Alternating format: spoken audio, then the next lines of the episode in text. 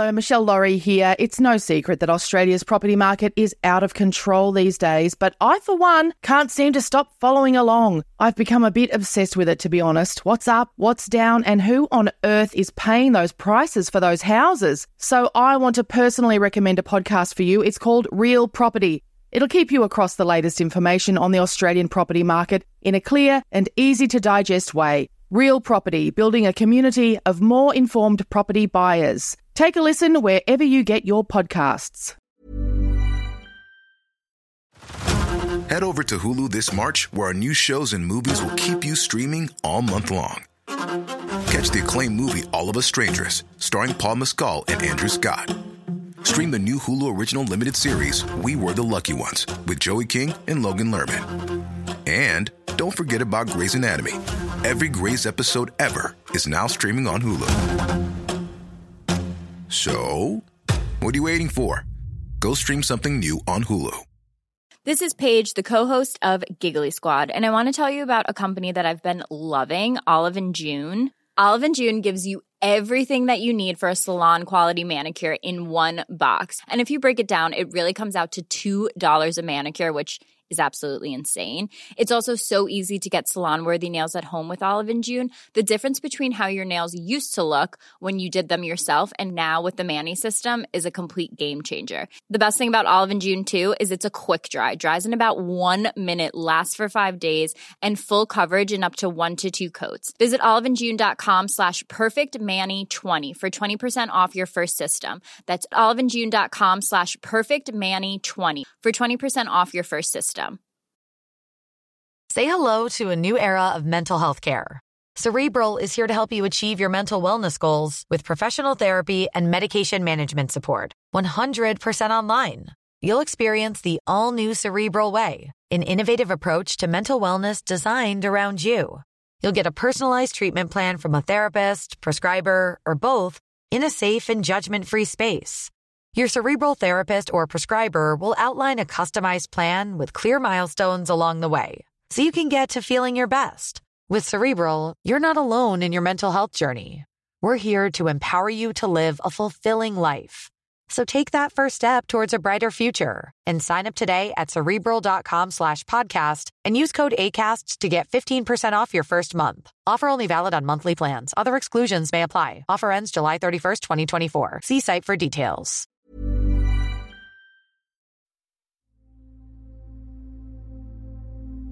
I was fairly ignorant to most things, as you'd imagine a nine year old would be at that age. I was scared, I was upset, I had so many emotions running through my body. I don't know why I didn't yell or why I didn't ask her to stop. I made a joke. Oh, the seatbelt's keeping me safe. I just didn't realize how safe it was keeping me at the time. My boyfriend got frustrated and snapped, When are you going to get over it? I looked at myself like I was just a sex toy for, for men because that's how I was brought up. When I told people hoping for a kind, compassionate response, I got laughter and uh, boys will be boys. You, you do become extremely fearful and even worthless and small, almost like this is, in a way, what you deserve. This is the Still Not Asking For It podcast, and I'm Rory Banwell. In this podcast, we will conclude the stories we began in the first episode. We will hear the long term effects that most sexual violence survivors will feel at some stage after their assault. The Australian Institute of Family Studies lists several contributing factors that can influence the impact of assault on survivors. They include the survivor's relationship with the perpetrator, the extent and severity of any accompanying psychological abuse, the severity of abuse and physical harm, the length of time over which the abuse occurred, the support felt by family and friends, the survivor's experience with health workers, police officers, and the response by the courts, and the personal history of the survivor. There is a range of short and long term effects. Anxiety and fear are common, and research suggests that this is normally at its worst at around three weeks post assault. However, most victims suffer effects for years to come. Fears range from concern about sexual health and pregnancy to ongoing fears about safety in similar situations and also serious mental health consequences. I need to let you know that all names have been changed to protect the anonymity of those involved with the project. I must also warn you that some of this content may be triggering and contains intimate details about sexual and domestic violence. Should this podcast trigger any negative feelings, I urge you to contact your health professional or Lifeline on 13 11 14. As we heard from Zoe last week, it is quite often the people closest to us who perpetrate the worst crimes. The monster myth that was created with stranger danger rhetoric is not true for the majority of sexual assault survivors.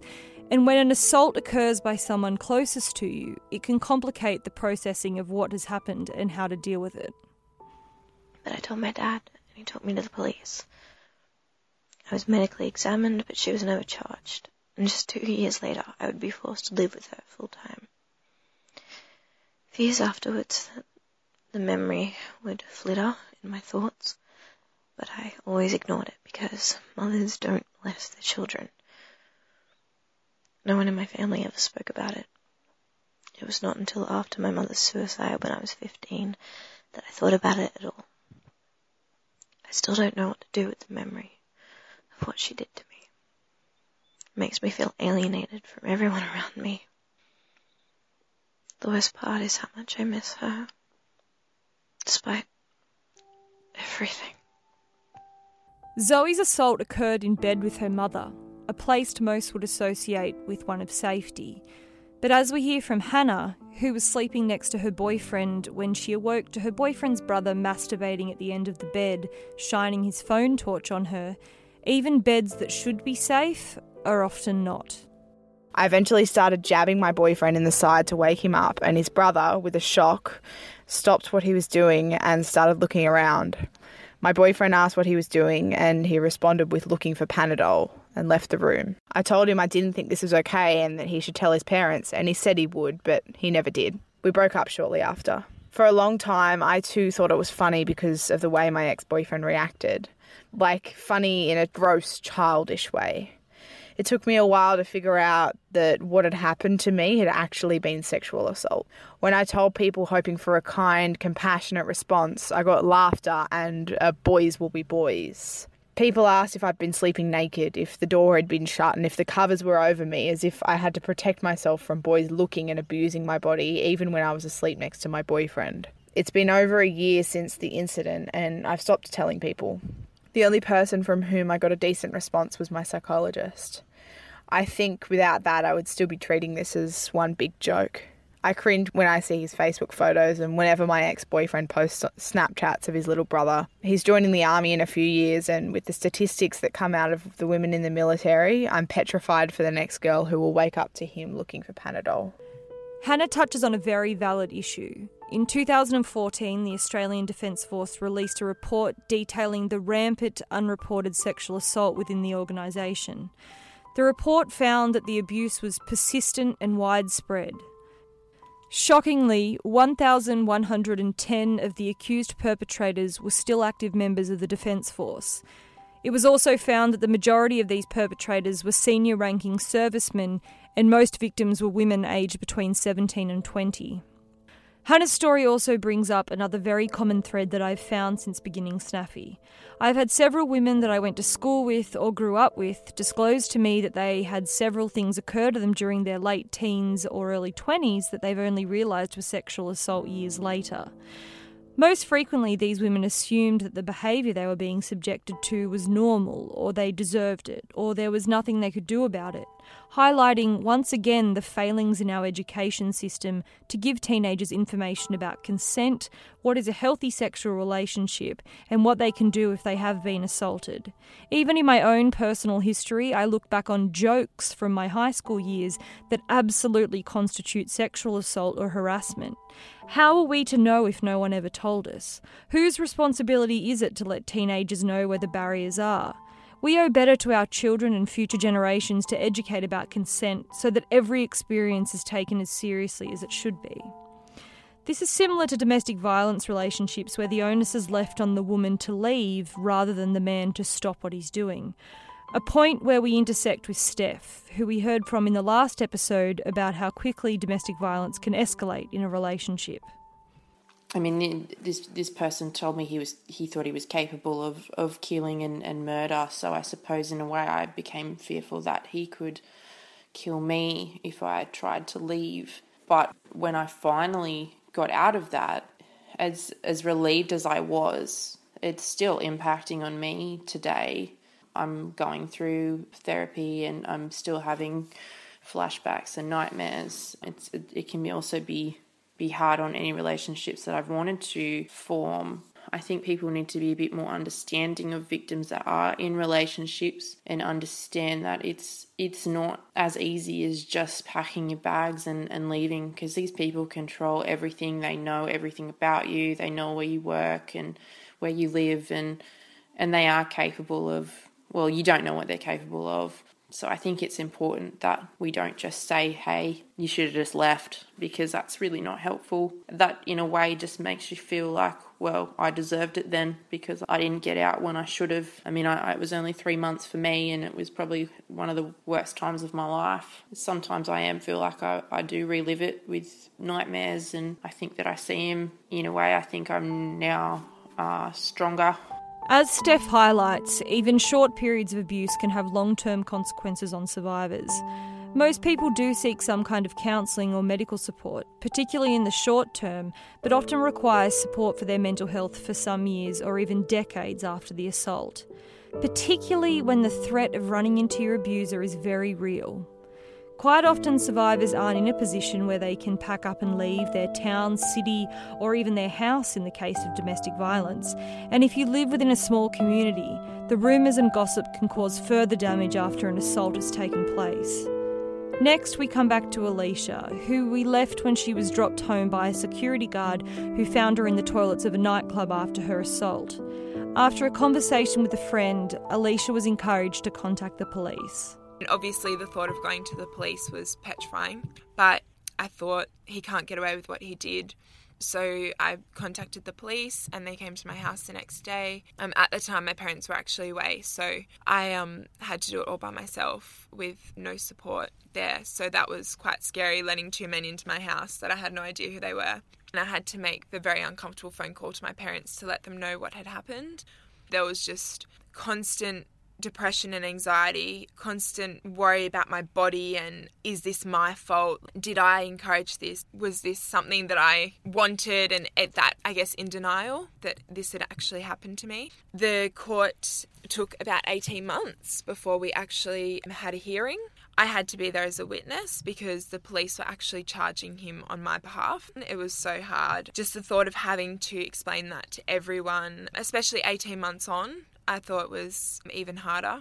The defense lawyer, he was trying to make me out like it was my fault. It's just so wrong the way they speak to you. They raise their voice, they suggest that you were doing something to encourage it, what you were wearing, bringing your personal business into it. I was able to sit there and get through the whole thing without having to get up and have a break. What I tapped into was this isn't okay. These people can't get away with this. It is such a selfish crime to commit. It ruins the person the aftermath of the sexual assault is is an unbearable experience at times you've got to stand up for yourself and others that haven't been able to come forward. That was my values on the day, and I think that's why I just pushed through giving my evidence. And the judge, I remember his words was, That's all we need from you. That to me was a huge relief. It was just like, it's over. And it just felt like I'd had a million bricks lifted off my shoulders.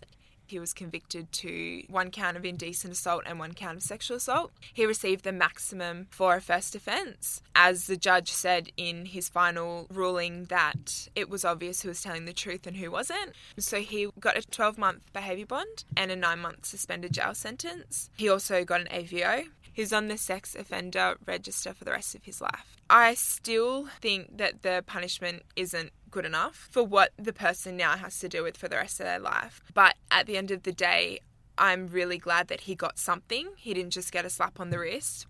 The best way I can describe it was that my soul was taken that night. And that's all from that one selfish act. And I call it selfish because it is. It's getting what they want and leaving that person to suffer. I live in a small town and he lives in the same town. I have actually seen him a few times. When I was first saw him before the court process, the panic attack was quite severe. Working for me was quite hard because I worked in a department store, so the thought of him walking in was a constant fear of mine. I still see him to this day and have in shopping centres. The last time I actually saw him was the best thing because he had his head down and I had my head up and I just walked past him.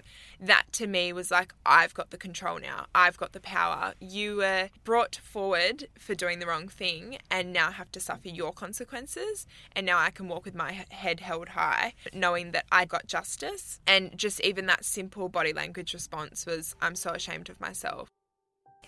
Alicia is one of the very few survivors who receive any kind of justice for their assault. According to the Australian Institute of Family Studies, only 15% or one in six assaults are reported to police, and less than 10% of those reported receive a conviction. It has been suggested that there is a systemic failing in the Australian judicial system as victims are not protected and often subjected to vicious accusations. And these legal proceedings are the only type where the onus shifts to the victim to prove that they were not deserving of what happened to them or that they had not provoked their attacker. Despite Alicia's attacker receiving a criminal conviction, she too still feels the consequences of the attack on her mental health and sees a psychologist regularly to help her process her emotions and feelings of doubt.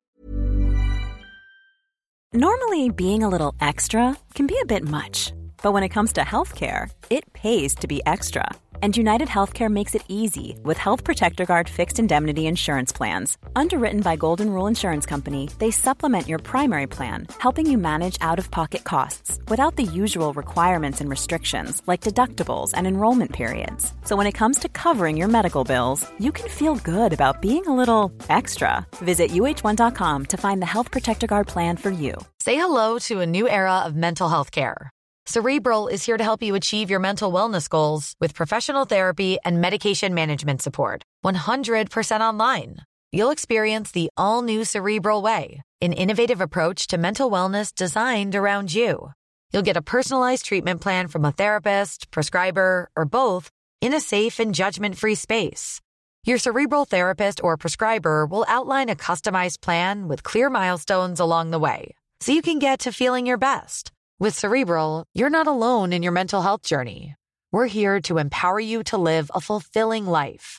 So take that first step towards a brighter future and sign up today at cerebral.com slash podcast and use code ACasts to get 15% off your first month. Offer only valid on monthly plans. Other exclusions may apply. Offer ends July 31st, 2024. See site for details. Hey, I'm Ryan Reynolds. Recently, I asked Mint Mobile's legal team if big wireless companies are allowed to raise prices due to inflation. They said yes. And then when I asked if raising prices technically violates those onerous two year contracts, they said, What the f are you talking about, you insane Hollywood ass? So to recap, we're cutting the price of Mint Unlimited from $30 a month to just $15 a month. Give it a try at mintmobile.com slash switch. $45 up front for three months plus taxes and fees. Promoting for new customers for limited time. Unlimited more than 40 gigabytes per month. Slows. Full terms at mintmobile.com. In the last episode, Trish was in the middle of her assault when she realised that the person who was attacking her didn't resemble the person she had known for the last two years. The last thing that I remember seeing is looking across at my porch light, thinking that somebody would come out and save me, that somebody would hear and stop it. And then I looked up at the sky and saw all the stars, and I drifted away. I don't know how long it was before he finished, but I remember cleaning myself up a little bit and putting my pants back on. I started walking back to my house, and he followed behind me. When I opened the door, my brother was there, and he made it a point to say that I was to stay upstairs and the guy was to stay downstairs. I walked into my room and saw my friend sleeping in my bed. And I started crying. And my phone vibrated in my hand. And it was a text from the guy. And he had said, What? No kiss goodnight? And I threw up. And my friend woke up and asked me if I was okay. And I told her what happened. And she turned the light on and she saw my clothes. and my hair and she knew. She knew I needed help to change and I was so sore. Everything hurt. I woke up the next morning. I really thought it was going to be just a bad dream. I stepped into the bathroom. I pulled down my pants and I saw all the bruises and the cuts on my legs. Basically, my whole back was bruised from the car. I made sure none of the bruising was visible and I walked out the back door. And he was sitting there having breakfast with my mom like nothing had happened the night before. He asked me if I could give him a ride home, and I was on autopilot. I got the keys. I drove him home. And he didn't say anything the whole way there. But when we got there, he hugged me and said goodbye. And I pulled up the road and I had to get out of the car so I could throw up. I was so confused because I didn't know what to do. And I called my friend and I asked her if she could come and get me. She got there and I showed her the bruises and I was telling her what happened. She told me that he didn't mean it, that he could have had any girl he wanted, so why would he do what he did to me? So I was like, yeah, you must be right. It must not have been that way. And I never reported it. As I mentioned earlier, a lack of support often leads to survivors not disclosing their assaults for some time or even at all as Trish explains further.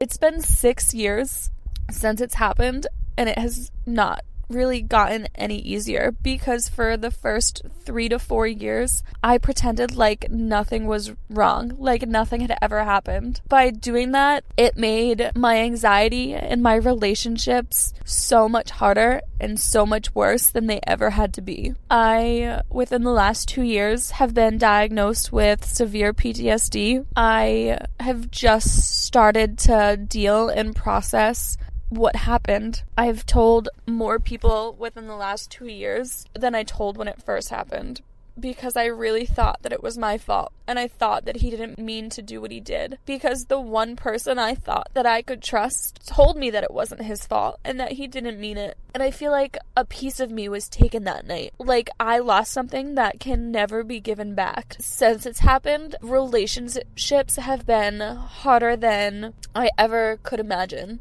I am currently married to an amazing guy, but it doesn't make it any easier because I go through phases with my PTSD where I don't want him to touch me or I don't want to sleep next to him. And it's not his fault, but it's my way of processing things. There's gonna come a day when I see this guy and I'm scared of what's gonna happen.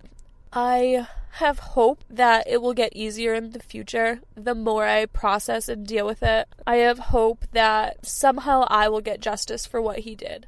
I think if I had known when it first happened that I wasn't alone, that it's not something that goes unheard of, it would have been easier for me to get help. But where I grew up, date rape or acquaintance rape, it was never something that was talked about. When you heard about rape, it was always something that where somebody you didn't know broke into your house, so always lock your doors, or walking down the street, this could happen. So I didn't know that I could get help. I didn't know that this happened to other people. I didn't know it was something that I shouldn't be ashamed of. So I just want other people to know that they're not alone so that they don't have to go through what I've gone through for the past six years and that they know it's okay to reach out and to get help and to tell people until you're believed.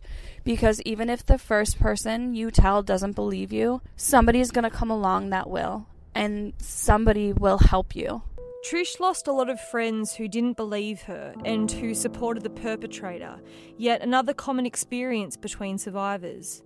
Roughly 50% of victims will suffer from PTSD at some stage after the assault, and 16.5% of survivors still exhibit symptoms 17 years post attack.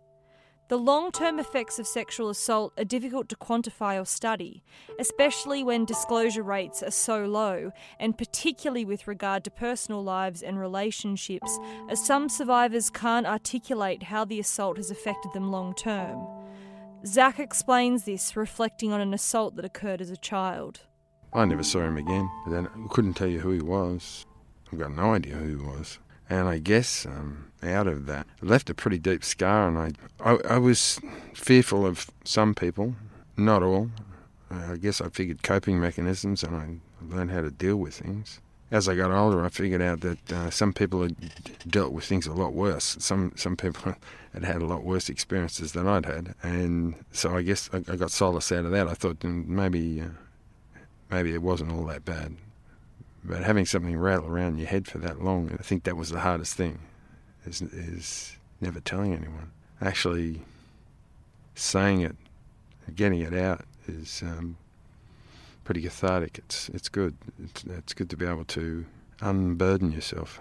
I don't know whether it's uh, affected my life. I don't know whether it sort of left scars that gave me problems with relationships or gave me problems with socialising. It may well have. I'm glad that I'm able to, to have a um, a way to uh, actually get, get it out and, and say it. As Zach said, so often survivors feel that their experiences aren't as valid as those who have, in their opinions, suffered worse than they have. It's upsetting to think that so many people, like Zach, may have bottled up these experiences because we don't allow men the space to talk about assault without ridicule, or because they assume that if someone has a worse story than theirs, what right do they have to complain? Again, this leads to reduced rates of disclosure, and as we heard last week with Amanda, who suffered devastating abuse at the hands of a family member, she may have never told her mother about the assault unless her partner threatened to do so on her behalf. So, my mum was raped for years by her dad. Uh, I knew this because I'd found a letter that she had written him but hadn't sent him and explained everything that he did and what he, how he made her feel. She was never believed by her mum, but her mum always blamed her for them having a secret relationship, which was sick. So I, I knew this from a young age, and I knew after my brother died, if I told her this, it would just crush her. But I had to, otherwise he was going to, and she just did not like him at all. After I told her, she was so supportive, and she believed me instantly.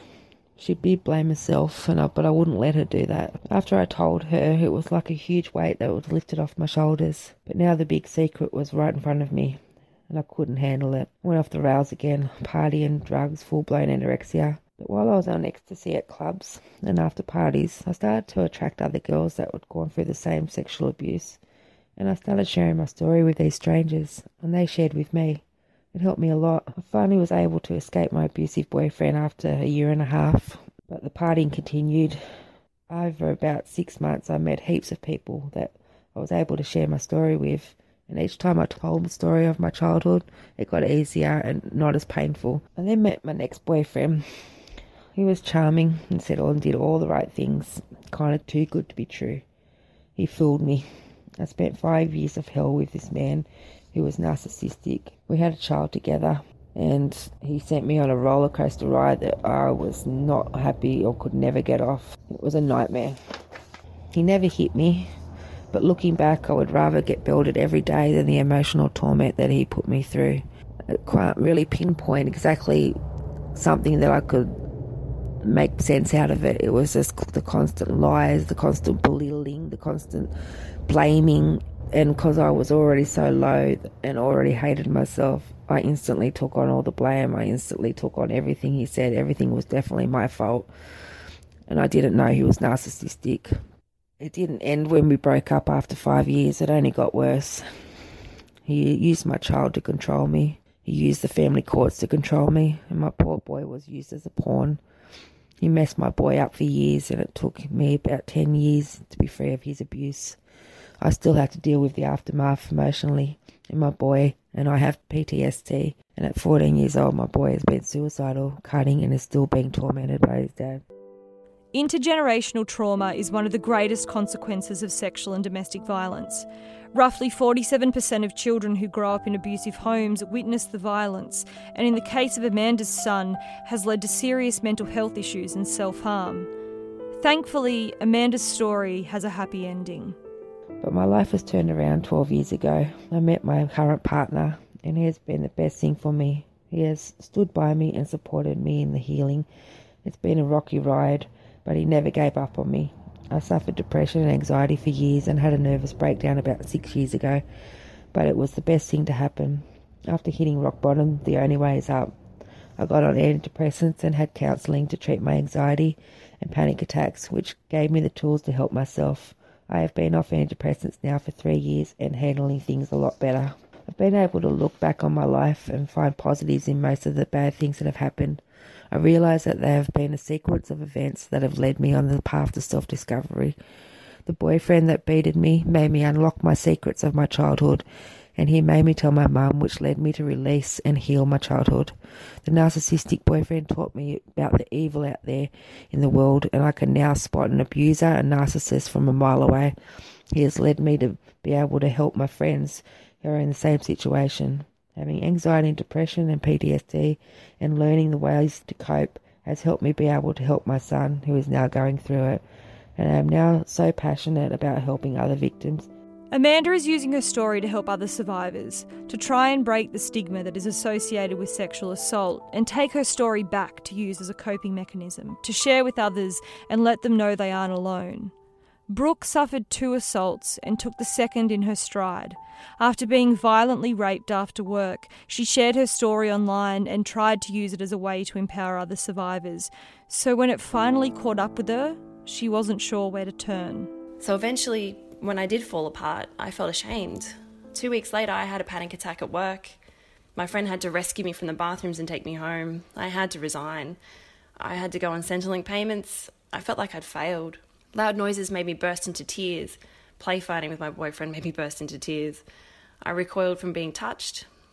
I started to avoid phone calls from the detectives. I couldn't bring myself to look at another sheet of photos knowing that I couldn't identify this person anymore. My brain had started to distort the memories and I couldn't trust it. A year or so later, when I still wasn't quite back to my old self, my boyfriend got frustrated and snapped, When are you going to get over it? The man who violated me, actually, men who violated me, both know they're answered for their actions, but I've had to relive them every day. Every time a man in a hoodie walks by, every time a jogger is behind me, every time my wrists are held, every time someone recites a rape joke. So I guess the answer is that I'll never be over it. It's a part of me now. And I carry it with me every day. What I would like to say to anyone who's suffering in silence is that I know it doesn't look hopeful. Uh, in the media, when offenders are getting slapped on the wrists, wrists and victims are placed with blame. But we need you more now than ever. It's a sad reality that often people need to put a face to rape to be able to empathise with the victim. And you don't have to be strong or brave. You can be human and vulnerable, and that's okay. I'm not always okay, but I was never, ever, ever asking for it. If this podcast has raised any issues, please contact your health provider or Lifeline on 13 11 14. For more information on the Still Not Asking For It project, please see our website at stillnotaskingforit.org.